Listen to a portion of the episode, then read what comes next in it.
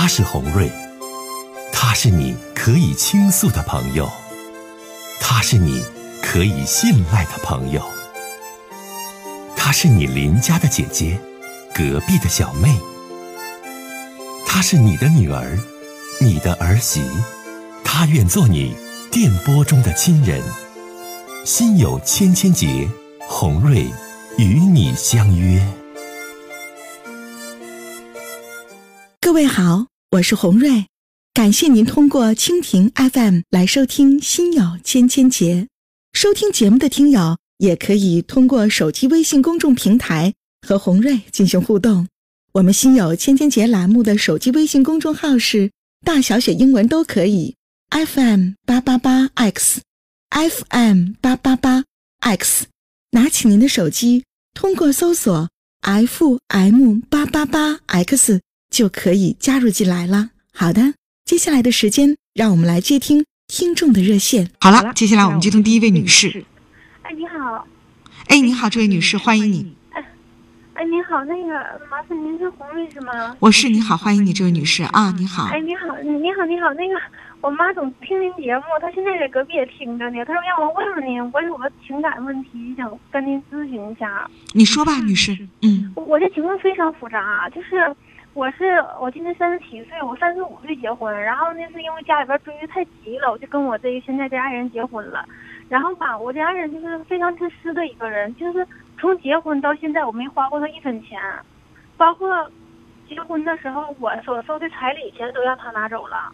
然后呢，就到现在为止，孩子的抚养费就是每问一个月一千八，他只给孩子花一个月一千八的抚养费，剩下家里边一切花销全都是我的，他的吃喝全都是我的。嗯。然后他自己手里有钱，他不是没有钱，我俩都是公务员，他也是公务员，而且他级别比我高，他工资比我高。嗯。但是呢，他就是不花钱，都是花我的。那他的钱呢？他自己攒起来啊。他自己攒起来了，而且就是我俩在那哪有个房子，就是有两处房子，然后他卖了一处，那个手里边赚着九十万，一分钱不给我花。然后那家里边现在的一切吃用啊，包括水果啊，从来没买过，他一直吃的都是我的。然后呢，今年在今年四月份的时候，我俩说，因为我俩在两个城市，就是非常近的两个城市。然后呢，在他说的在中间买一处房子，我说行，也是为了孩子嘛，在中间买一个房子，我也答应了。然后呢，他仍然是一分钱不拿，告诉我非常清楚，我不拿钱，全你拿。然后呢，我也认了，我寻思不有孩子嘛，我也认了。然后呢，在中间买房子的时候吧，那个首付是一共给那家，因为是二手房嘛，首付是十二万。然后呢，我就交了八万。我交完八万之后，到他们家去办手续的时候。然后呢，我也是试探，因为我心里也不舒服嘛。买俩人买房子，他一分钱不拿。我说那个，我说这个那个，我说你拿两万块钱吧，因为要不我这钱不够。嗯。然后呢，他说那个，你跟你朋友借，就在现场买房子的现场，他让我跟我朋友借。然后卖房子那个夫妻当场就把价抬起来了，说那不行，你俩交十二万的我不够，因为我也是急用钱才卖你的。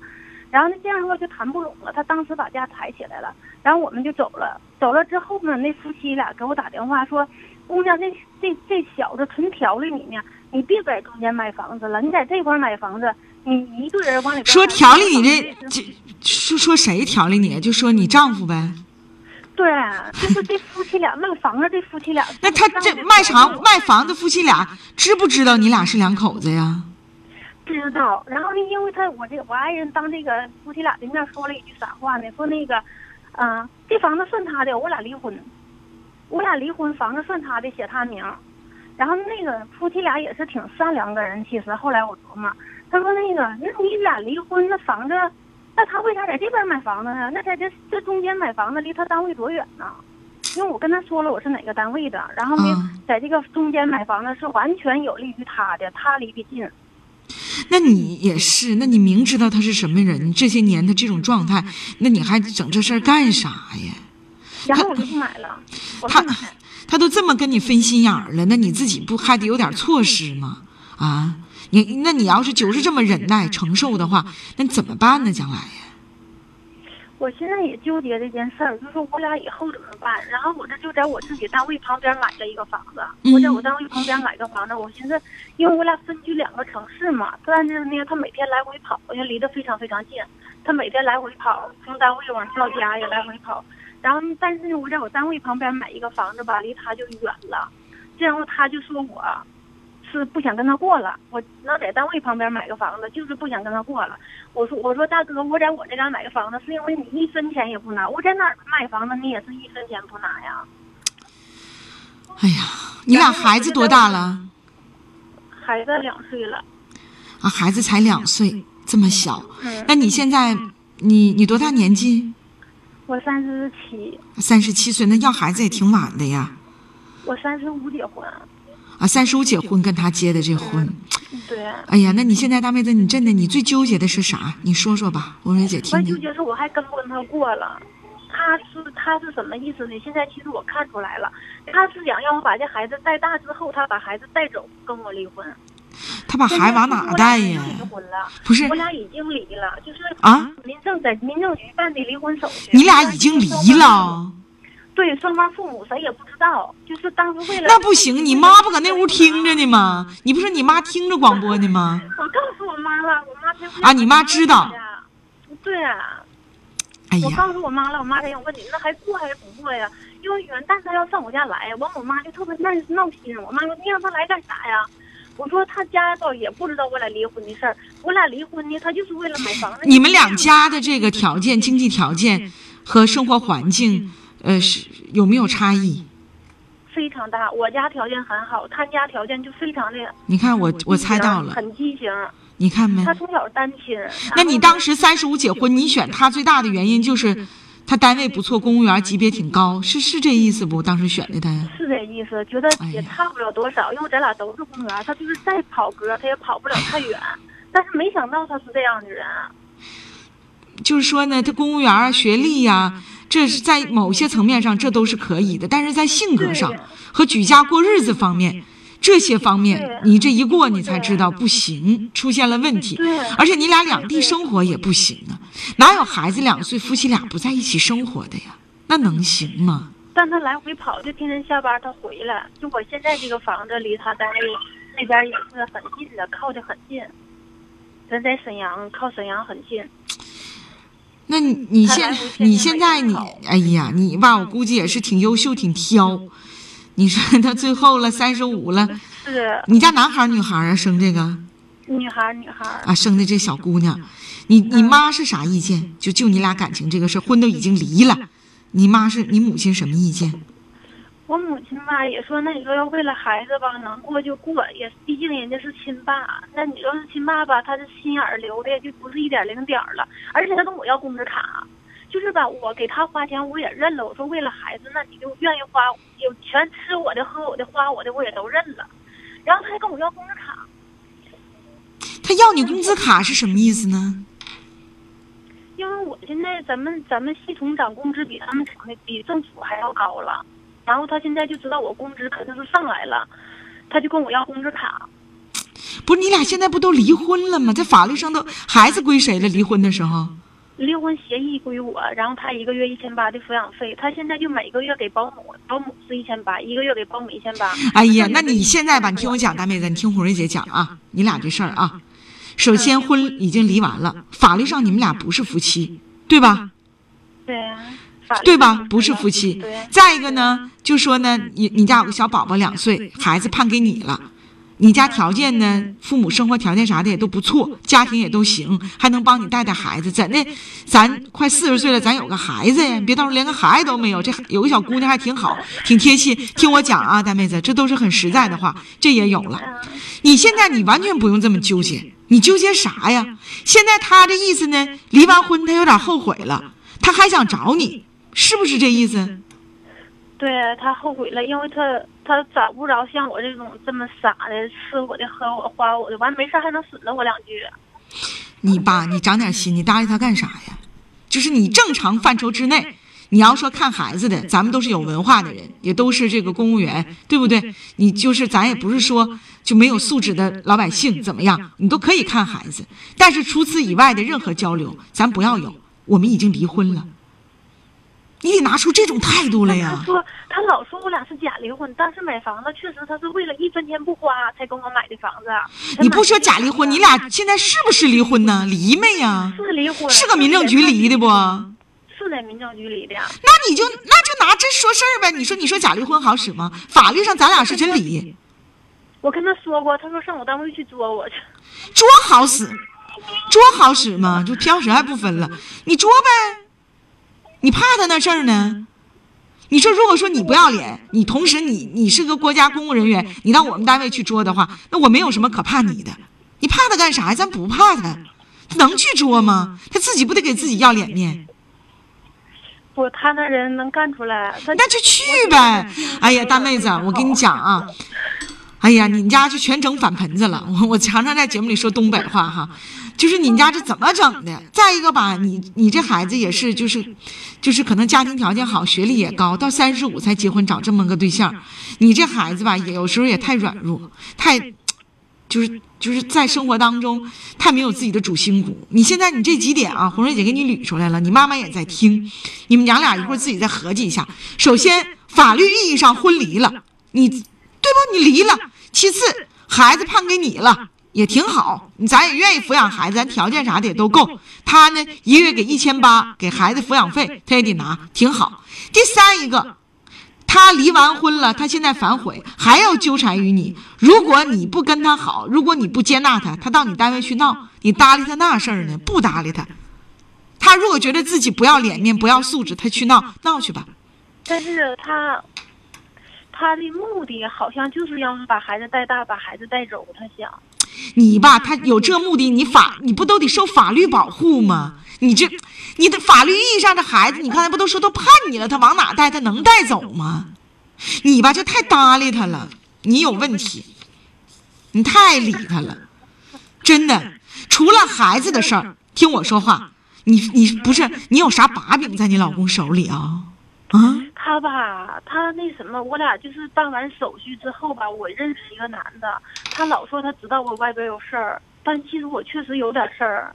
然后呢，？他说他知道不是你，你俩办完手续之后，你认识的男的，你怕啥呀？对啊，但是现在我单位都没有人知道我离婚的事儿啊，我就怕他拿这个东西真上我单位去豁了去，那我就让他给毁了。你不用怕他，他豁楞不了，他就抓住了你这个弱点。你可以跟单位的领领导、跟单位同事应该去解释的人去解释。首先，我们是正规离婚；其次，我认识的这个人是我们离婚之后认识的。单位同事就是那么回事儿，他理解他就理解，他不理解你也无需多解释。你看看，我就说你这里有事儿，你不可能让他抓住这些东西没完没了。如果他再找你麻烦，你直接可以报幺幺零，他骚扰到了你，厉害点儿，嗯，行。厉害点儿。再说单位同事，我没告诉你吗？能理解你的，他一定会理解你。想传闲话的，觉得你离婚怎么地的，你怎么也捂不了人家的嘴。那同事这不就是这样吗？但是跟你们单位相关主要的领导，你都把事情的原委说清楚。你自己没有婚内出轨，你自己没做亏心事儿，你有啥可好怕的呀？是因为你的丈夫、你的前夫不是你的丈夫，你的前夫他是个臭无赖。他如果是这么无赖的话，你没有必要怕他。哎呀，听懂没啊？你妈妈也在听，所以我跟你妈妈也说，说你姑娘挺软弱的，就这件事儿呢，就她前夫就抓住她的把柄，这样那样吓唬她。关键时刻，大姨你冲出去帮你姑娘跟她唠一唠，咱不怕她。我们接通下一位听友，继续接热线。你好，你好，你好，哎，你好，你好，红瑞是你吗？是是我，你好，哎，我你好，我想我有一件事情我很疑惑，就是我是个离离异过的女人，因为我经历了第二次婚姻，我在二零一四年又经历了第二次婚姻，就是和现在这个他在一起生活了三年，嗯现在是嗯三年时间了。因为就是说，在这三年时间，他就以一种欺骗的方式和我一起生活，就是在这个月的时候，在欺骗你，这个月，嗯，十二月一号的时候，那一天我两个吵架，我就让他搬出去住了。搬出去住呢，但是在这一期间呢，但是电话他是给我打了，反正人没有回家嘛，我就要搬出去，人没回家，但是他说还要想和我一起，就是说明天他跟我说的期限是明天回来，就是我就想问一下，嗯，嗯我有必要再和他一起吗？你俩咋认识的呀？我俩是以以前就是我也是离婚的嘛，离婚因因为上网的时候，那个时候我在上班的时候，他是附近的人用 QQ 是附近的人收到就是这样收收到过。你这种认识的方式，女士，本身就是有风险的，附近的人认识的，嗯是吧？呃他是什么呃情况，你知道吗？我知道，因为我结婚三年，我跟他，我跟他在二零一五年，我两我两个是二零一四年十一月呃二十一日认识，认识到二零一五年一月六号，呃一月六号就去办的那个结婚登记，但是在这期间，嗯、他所有的家人，就是他的亲戚，他说他的父母已经不健在了，他说父母不健在了，就只剩下他一个人。那个时候他都不，我都不知道他有孩子。刚开始的时候我都不知道他有孩子，因为我四十二，他三十九嘛，我就不知道他所有的一切，因为他说的我都很相信。你不知道他的一切，你怎么能嫁给他呢？你是你，就是嘛，我那个时候就哎呦我的妈和我，所以说和我前夫赌气嘛，就是这个样子就选择了他。我以为他开始对我是很你是你好的您您是哪里人啊？这位听友，我是重庆重庆这边的，你是重庆打来的热线，还是在在嗯在沈阳啊？我在重庆，在重庆也是蜻蜓的听友吗？蜻蜓的听众是的，是是的，我老我我我每天你的节目我都听嘛。啊，通过网络也是网络的。的哎呀，厉害了，我的网络收听率哈。你这个重庆的美女啊，你说你可真有意思。你参加我这节目哈，东北的节目，嗯我告诉你，你说你啥也不了解他，你居然能嫁给他，你这，哎呦我的天哪！你红瑞，我跟你说，我嫁给他过后这三年时间，三年时间他没有对我负一点责任，就是说家里什么他都没有一，我都没有用他一分钱，并且呢，最可恨的就是这一点。其实最可恨的是哪一点呢？我自己的房子，我自己装修的房子，他我叫他去帮我付款，做那个就是门呐、付款的这个钱，并且他把这个钱就拿出去和其他的女人一起吃喝玩乐吃哎呦我的天哪！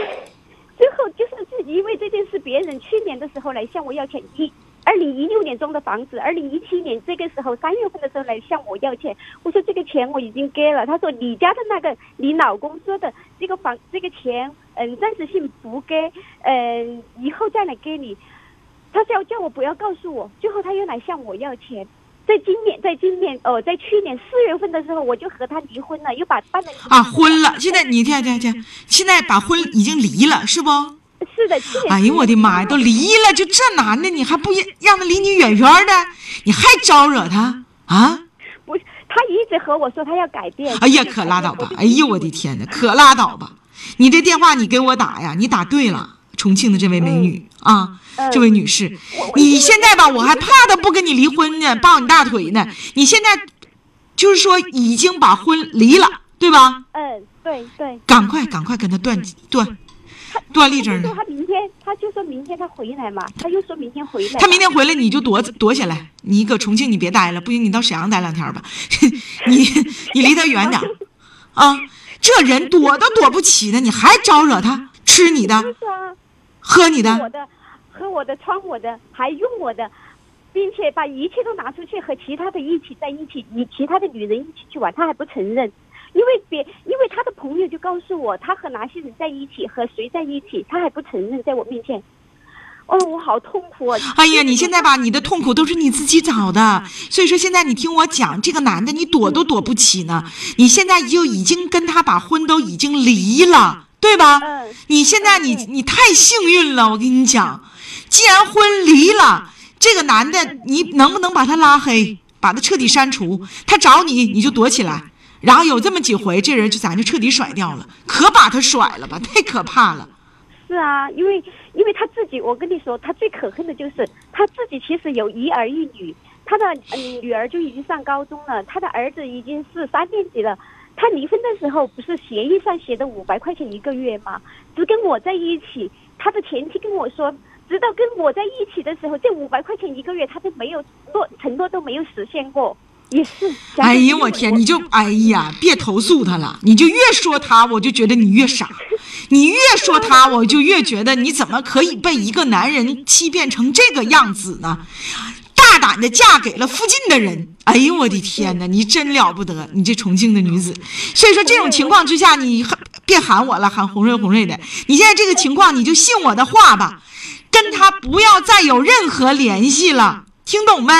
他太不值得你这样了，赶快把他删除、拉黑，彻底消失在你的世界当中吧，懂没懂？好，好，好，好嘞，再见。谢谢。也是挺善良的一个这个重庆妹子啊，你这你这胆儿多大啊？这胆儿嫁给了附近的人，嫁三年才知道一切都是骗局。